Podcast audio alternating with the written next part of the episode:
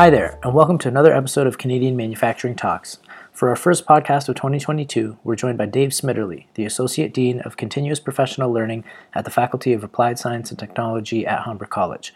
Humber College announced a new Rapid Skills Advanced Manufacturing program on January 11 to upskill workers and address the labor shortage in manufacturing. And Dave was gracious enough to sit down with us to break down the program details and how manufacturers can take advantage of it very excited to see the uh, the new advanced um, manufacturing credentials program uh, announced at Humber. And uh, I guess my first question for you would be like how this program came to be. The federal government has announced funding to try and shore up the the, the labor shortage. So I'm wondering if you could maybe break down how this program came to be. Yeah, absolutely. This program came to be out of a, a need that was identified actually a number of years ago in the Canadian manufacturing sector about how there is a skills shortage, as you mentioned, Sadi, uh, in this area. And we wanted to be able to provide something that would allow people to complement the existing skill set that they had uh, with what we think are best practice and applied learning in as quickly as possible, quick time as possible. So we we thought about well, how can we do this in such a way that will allow individuals to take what they have build on what they have and be able to be market ready in as short as time as possible and make sure that the stuff that we're covering addresses that shortage or that need. So that's kind of where the idea came from and then we just went from there. I was reading a little bit about the program and i know it said uh, i can't remember i think it said it was over 19 weeks uh, that the program um, lasts. I'm wondering if you have an idea of how many hmm. hours the program consists of Sure. So the program is about uh, 200 hours, I but I want to I, I want to clarify what that means. So it means that the program's in designed to to maximally take about 200 hours to do. However, the way we've broken up the program, and I don't know if you're going to ask me about that, and if you are, I can I can stop with that. But the way you, uh, we've broken up the program, it can take up to 200 hours, but it actually can take less. I read online that um, if you really apply yourself, you can get it done quicker. So I'm curious, yeah, if that's part of it. We kind of thought about, you know, the realities of the people that would be taking uh, this program, and that they're probably working already. They probably um, uh, having full lives and engaged with with work and family and that type of thing. So we wanted to, to kind of provide flexibility where we could. So what we did was we designed uh, the technical courses in the following way you actually have a theoretical component that you can do asynchronously. So, as you know, that basically means you can do that on your own time. And you have a certain period of time to do it. So, let's say it's a two week period. If you are keen, you can actually get that done in a week. And we built it in such a way that you may not require the full two weeks. Depends on your learning style. It depends how often you want to dedicate time to it, et cetera, et cetera. So for that course, the theoretical component can be done in as quickly as not even a week, but five days, let's say. So from a Monday to a Friday.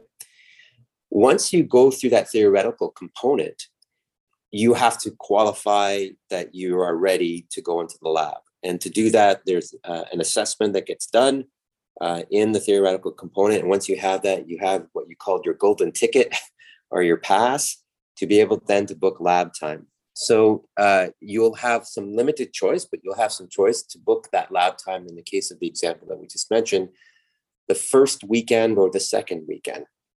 So what you could do is again, if you're really keen on this, you could do it during the Monday to Friday theoretical component, pass that component, and then go into the lab and do your practical component on the Saturday and Sunday.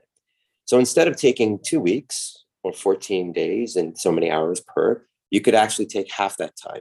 So we wanted to build that flexibility in as much as possible. First, to acknowledge the fact that we're all in uh, interesting times with respect to the pandemic, but as well as to give people a choice in terms of how quickly or how slowly they wanted to move through the material. So when I say 210 hours, I mean, well, that's the maximum amount of time it could take. It actually could take much less in terms of effort. That's fair. Um, and just to clarify, when it comes to the actual lab time, they have a choice of two. There are two choices. That's correct. So okay. it's going to be a function of how quickly you go through that material. Yeah. You can either do it on the first Saturday or Sunday for a particular course, or the second Saturday or Sunday for a particular course. Okay. Um, and then um, I'm I'm curious, uh, just looking at big picture. Obviously, Humber's a huge school and uh, has mm-hmm. enrollment in a number of different programs and things like that. Mm-hmm. And as I was just sort of thinking about the uh, the labor shortage and the and the talent shortage. I'm wondering how much of um, Humber's enrollment, when it comes to its student body, is focused on programs in the skilled trades and manufacturing versus how many uh, students are enrolled and what percentage of students are enrolled outside of that. Would you happen to know? Yeah, I, I, wouldn't have mm, perhaps an, an, uh, an absolute percentage study, but what I can say, and this is true of all all uh, college or polytechnics, is we tell, still tend to see a lot of enrollment in the business type programs, right, in the service area So we do see a lot of that at the same time, at Humber uh, College, our skilled trades are always oversubscribed. And what that basically means is that we have more people on the waiting list getting in to do the skilled trades than we have spots for. And on the manufacturing side, uh, we we typically have a, a, a good enrollment there. I, I, think, though, unfortunately, the manufacturing sector suffers from a bit of an identity kind of not crisis, but a perception of what that is. And it, it's interesting because I recently was at a client site and I was in a factory. And there are still people think that a factory is this messy place that you know you, you have to have a low level skill, not finish high school, et cetera, et cetera, to be in there. But factory today's are actually quite different and they're and they're quite advanced. Uh, and some of them are quite clean and, and they require actually a whole bunch of skills as well. So the bottom line, I guess, is just, we're still seeing a bit of a disconnect in terms of what the job shortage is and what people are getting into, which is why we want to introduce programs like this to be able to address that that uh, that gap. And then, uh, sort of related to this, uh, uh but moving on, I know um, uh, in some of the materials it said that uh, there are even particular manufacturers that are sort of asking Humber to do the training for the the students because of um, how relevant the the program and and uh, the teaching is at Humber. But what I'm wondering is if uh, there are hiring statistics uh, from manufacturers from programs like this. I know this program is just starting, but if there are you know if everyone who goes through a skilled trades program is being hired by a manufacturer on the spot or anything like that? So i can tell you that in the skilled trades area that people often actually get job offers before they even finish the program. So we're, we're very in a very interesting uh, scenario or situation at least in the skilled trades uh, area where the demand is so huge right now that uh, even before people are finished their programs uh, they're getting scooped up. I'll, give you an example in the electrician area. Industry can't get enough people uh, that are in that space. Um, and so they're constantly coming to places like Humber and other institutions saying, "Hey, who do you have that's about to finish?" So we never have a scenario in the in the trades uh, where people aren't getting work uh, it's it's our our challenge like many other institutions is showing people what the value proposition there is and how that, that there are jobs uh, available. And so podcasts like these are excellent as a way of getting the information out to say that there are amazing opportunities in the advanced manufacturing and skilled trades area. Yeah absolutely. Um, and then uh, another uh, sort of quick question is i'm wondering if there's a cap in terms of uh, on the program in terms of how many people can apply to uh, the uh, credentials retraining program? Uh, we wanted to make sure that we had the right ratio of students to trainers, uh, in retrainers. So there's a current cap right now of 30 uh, learners uh, that we have uh, in terms of this first application, uh, yeah. because we also want to make sure that we're we're uh, covering off and, and addressing any shortages that, that might occur in the program as a result of running it through in this way in the first time.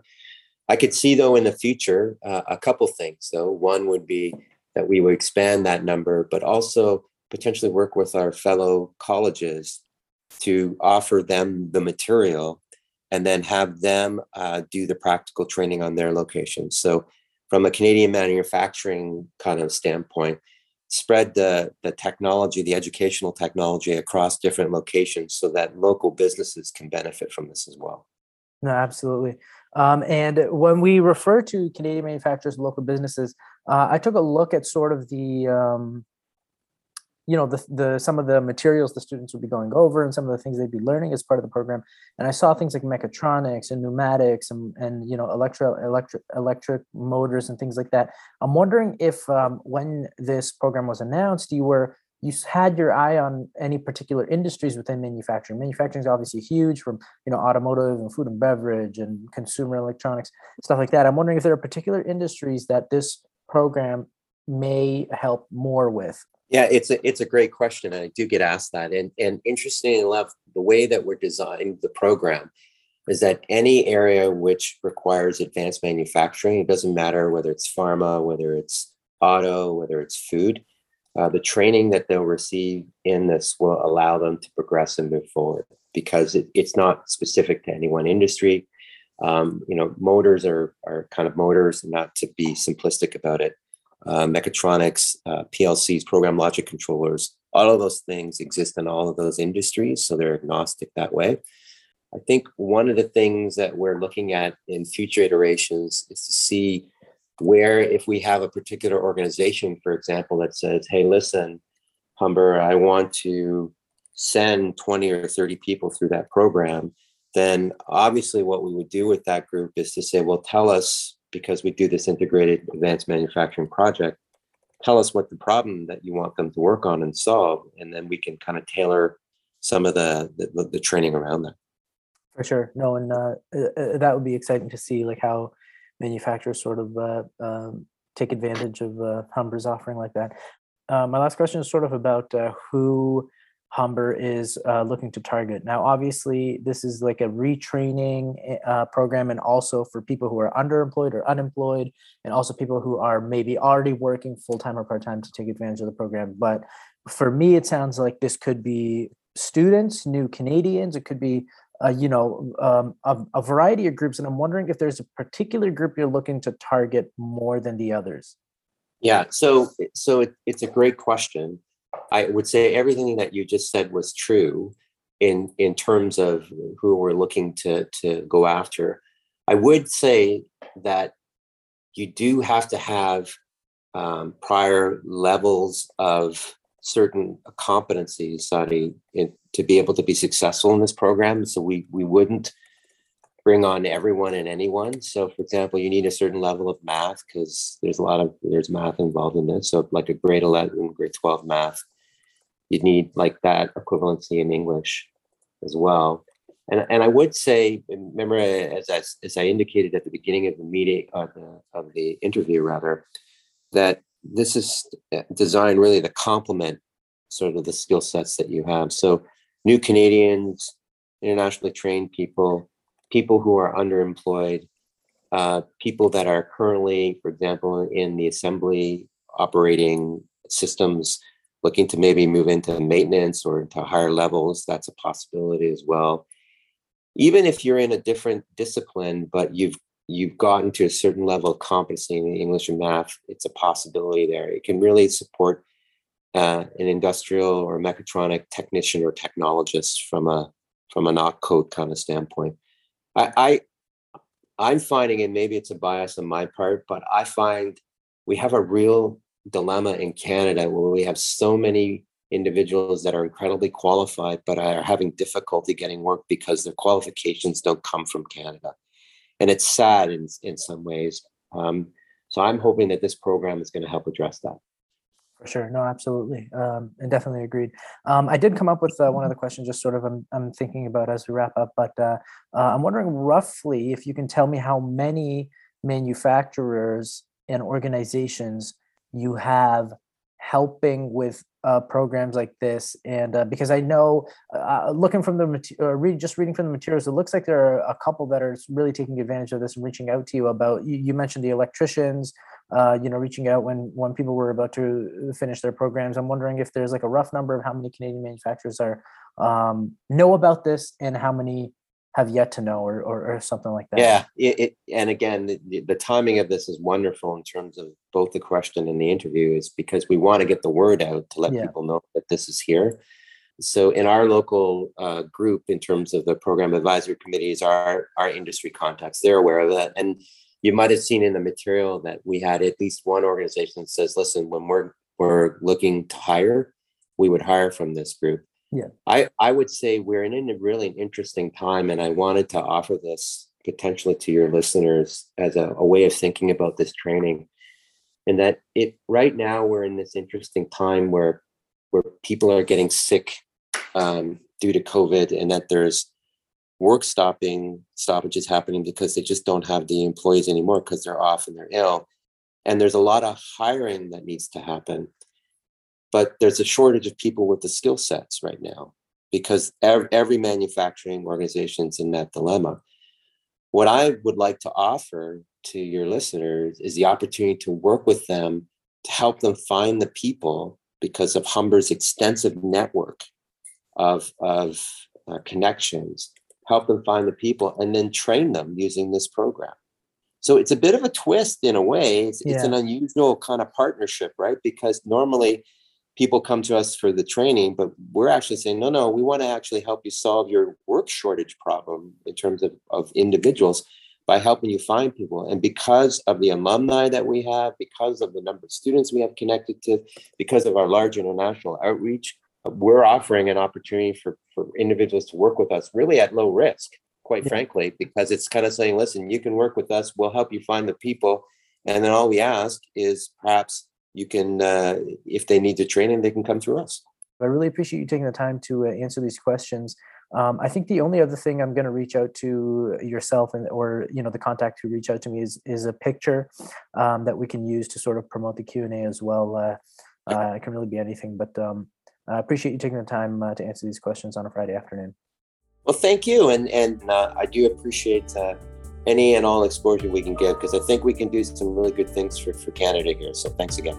A huge thank you to all of our listeners as well for tuning in. We'll be back with more Canadian Manufacturing Talks episodes in the near future, so stay tuned.